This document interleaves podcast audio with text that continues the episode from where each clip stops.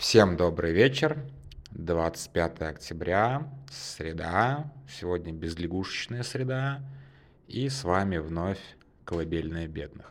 В общем, лягушек очень много было сегодня в чате, большое спасибо всем, кто кидал лягушек, это весьма бодрит, мотивирует, хорошие лягушки, все хорошие лягушки. Вот, а рассказать я сегодня хотела, ну как бы, редко у меня бывают хорошие новости, вот сегодня прям... неприятная новость. Я не хочу как бы сейчас рассказывать о том, как Кадыров выбил себе очередной орден и очередные извинения аж от целого Татарстана. Это не очень интересно, честно говоря. Да и завтра в стриме об этом, наверное, поговорим. Меня больше как бы как, ну, такая новость, про которую я даже не знаю, как вот начать. Да? То есть... убийца Бориса Немцова, который как бы особо не отсвечивал достаточно долгое время, получил официальную должность. Он теперь командир батальона Шейха Мансура, который, соответственно, со стороны России будет участвовать в войне в Украине. И при этом Делимханов, который тоже соучастник убийства Немцова, очень сильно его хвалят и говорит, что вот как бы он уже воевал и даже как бы э, где-то там э, в Мариуполе с помощью всесильного Аллаха отбила нациков и захватила административный центр Мариуполя. А, что тут можно рассказать? Ну, во-первых, как бы про этот анекдот про Геремеева, наверное, знают все, кто так или иначе читал новости, интересовался расследованием убийства Немцова. Там был такой эпизод, что Геремеева должны были допросить. И в Чечню поехал следователь. Отважный следователь Следственного комитета приехал и постучал в дверь. Точнее, даже, насколько я понимаю, в калитку. И ему никто не открыл. И на этом, собственно, следственные действия закончились. При этом мы потом, когда делали свое расследование, я обязательно кину ссылку в описание, мы, в общем-то, находили свежие фотографии, до, до войны мы находили свежие фотографии Руслана Геремеева. То есть он вполне себе спокойно жил в Чечне. Другие какие-то люди, которые... точно имеют отношение к убийству Немцова, тоже спокойно себе жили в Чечне. А тут как бы у меня не то, что нет комментариев, да, то есть человек, ну, понятно, окей, да, сейчас все получают прощение, если кто едет на войну, то есть, соответственно, если зэков милуют, то почему бы действительно не, как бы не помиловать, не помиловать людей, которые участвовали в политическом убийстве. Но, опять же, насколько известно, вот те люди, которых арестовали и выдали сроки по убийству Немцова, они, их вроде бы не освобождали. То есть вот такой информации, что они освободились, или там через ЧВК «Вагнер», ну, через, они же не дураки ехать через ЧВК «Вагнер», правильно? А, вот такой информации мы последний раз, правда, проверяли уже приличное время, прошло с тех пор. Но вот когда мы проверяли... соответственно, это было, по-моему, в конце прошлого года или в начале этого года, они еще были на зоне. Сейчас как бы,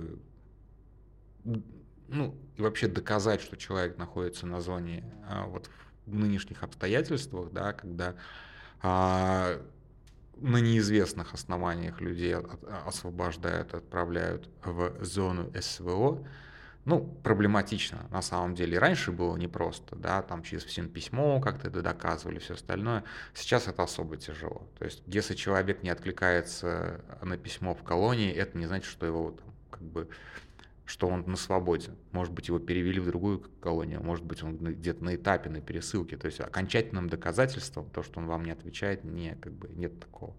Соответственно, если раньше можно было найти какое-то судебное решение, например, об условно-досрочном освобождении, то сейчас как бы это все без судебных решений же делается, да, то есть как бы доказать, что эти люди до сих пор отбывают наказание за убийство, невозможно. Да, то есть у нас сегодня вот как бы как раз сейчас обсуждают, что депутат Горулев имел право требовать убить двадцать процентов россиян, это его депутатское право.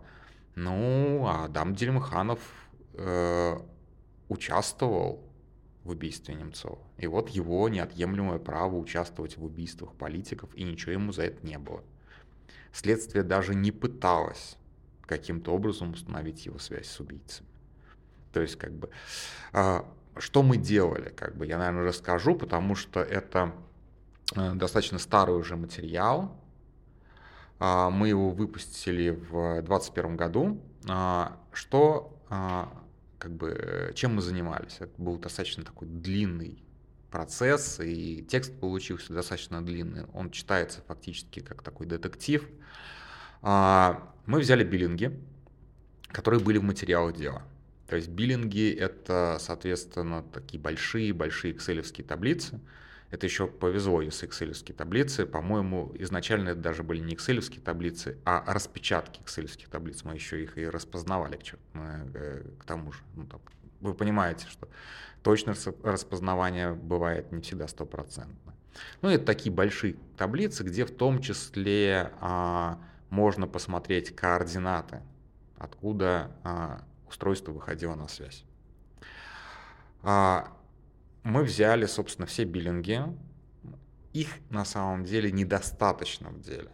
То есть, опять же, у следователей просто не было повода запрашивать какие-то биллинги. Хотя было как бы из анализа биллингов очевидно, что вот эти вот абоненты постоянно на связи с основными подозреваемыми, ну, с теми, кого следствие выбрало основными подозреваемыми. Вот. И, соответственно, мы посмотрели, кто кому звонил, с какой частотой звонил, откуда звонил, при каких обстоятельствах звонил. И вот попытались реконструировать, кто где был накануне убийства, в день убийства, кто когда откуда выезжал, кто с кем выезжал, кто где встречался. Вот эти вот все вещи мы постарались с помощью геоданных, просто положили их на карту. И посмотрели, кто, откуда, кому звонил. А, а, естественно, очень важно, после убийства, как они эвакуировались. Это тоже там целый процесс.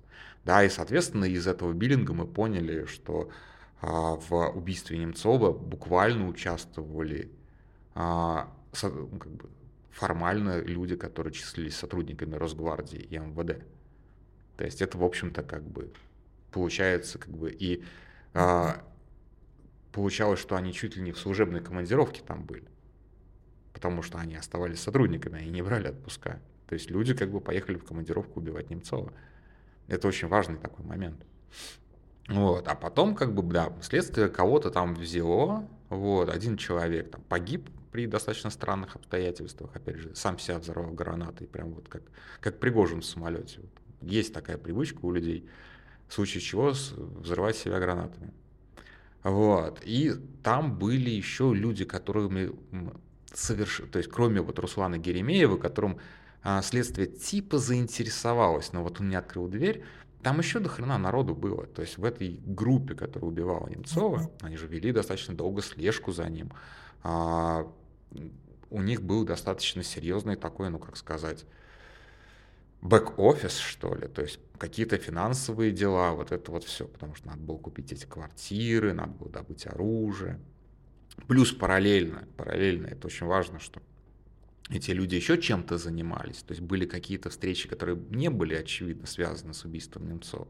То есть встречи с какими-то бизнесменами, возможно, это какое-то крышевание или вымогательство, мы не знаем. То есть все это, то есть параллельно с этим они еще жили свою обычную жизнь, а там э, не буду описывать, опять же, там же были еще, э, мой, опять же, ладно, буду описывать мой любимый анекдот, там же еще были дампы телефонов, ну, то есть полная копия того, что было на телефонах, а в,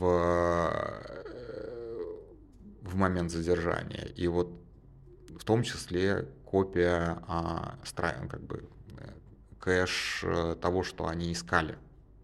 И вот один товарищ искал в Яндексе секс с животными. Как бы из, из песни слов не выкинешь, такое было.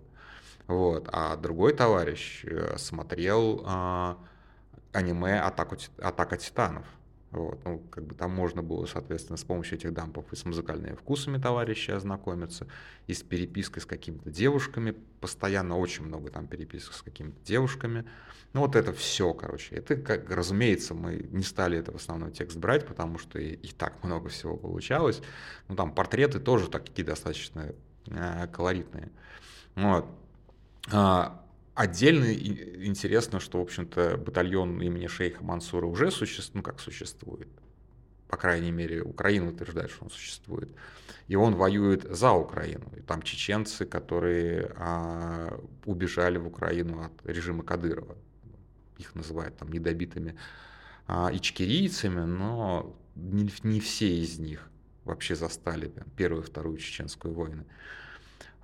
И, соответственно, у нас теперь два батальона Шейха Мансура. Это вот тоже интересный достаточно ход со стороны Кадырова. Ну, как, я не знаю, у нас же нету а, в России батальон, украинского батальона имени Степана Бандеры. Но вот примерно такого как бы градуса ход тоже достаточно как бы такое. То есть они вот реклеймят, как это правильно, как сейчас это модно говорить, реклеймят, реклеймят каких-то исторических персонажей. Вот как бы у России пока нет а, батальона имени, имени Степана Бандеры, но, видимо, вот как бы Кадыров тоже может задать эту моду. А, не знаю, какой, как, выводов здесь, наверное, никаких не будет, кроме того, что как бы, Кадырову, кадыровцам вообще все можно. Можно убивать политиков э, около Кремля. И ну, прошло сколько, с пятнадцатого года, да? Ну, семь лет, и ничего никому, как бы, да. Вот. И эти люди, скорее всего, скоро выйдут так или иначе, через войну или не через войну. Вот. А, и, а уж людям, которые непосредственно организовывали это убийство, то есть не исполнители, а именно организаторы этого убийства, не какой-то там Руслан Геремеев. Там этих Русланов, кстати, в деле мы в них запутались буквально. А, ну вот как бы Адам Дельмыханов, но он прям был постоянно на связи с э, некоторыми товарищами из этой группы, постоянно, то есть они ну, буквально отчитывались перед ним, и ничего, ничего, как бы, и тогда не было претензий, и сейчас нет претензий, да, то есть как бы в российской власти есть вот просто известные убийцы, которые совершили дерзкое, показное политическое убийство, и им не то, что не было за это, они еще и награды получают. Ну, как бы вот такая вот неприятная совершенно сегодня история, очень такая грустная телега. На этом все. Спокойной ночи.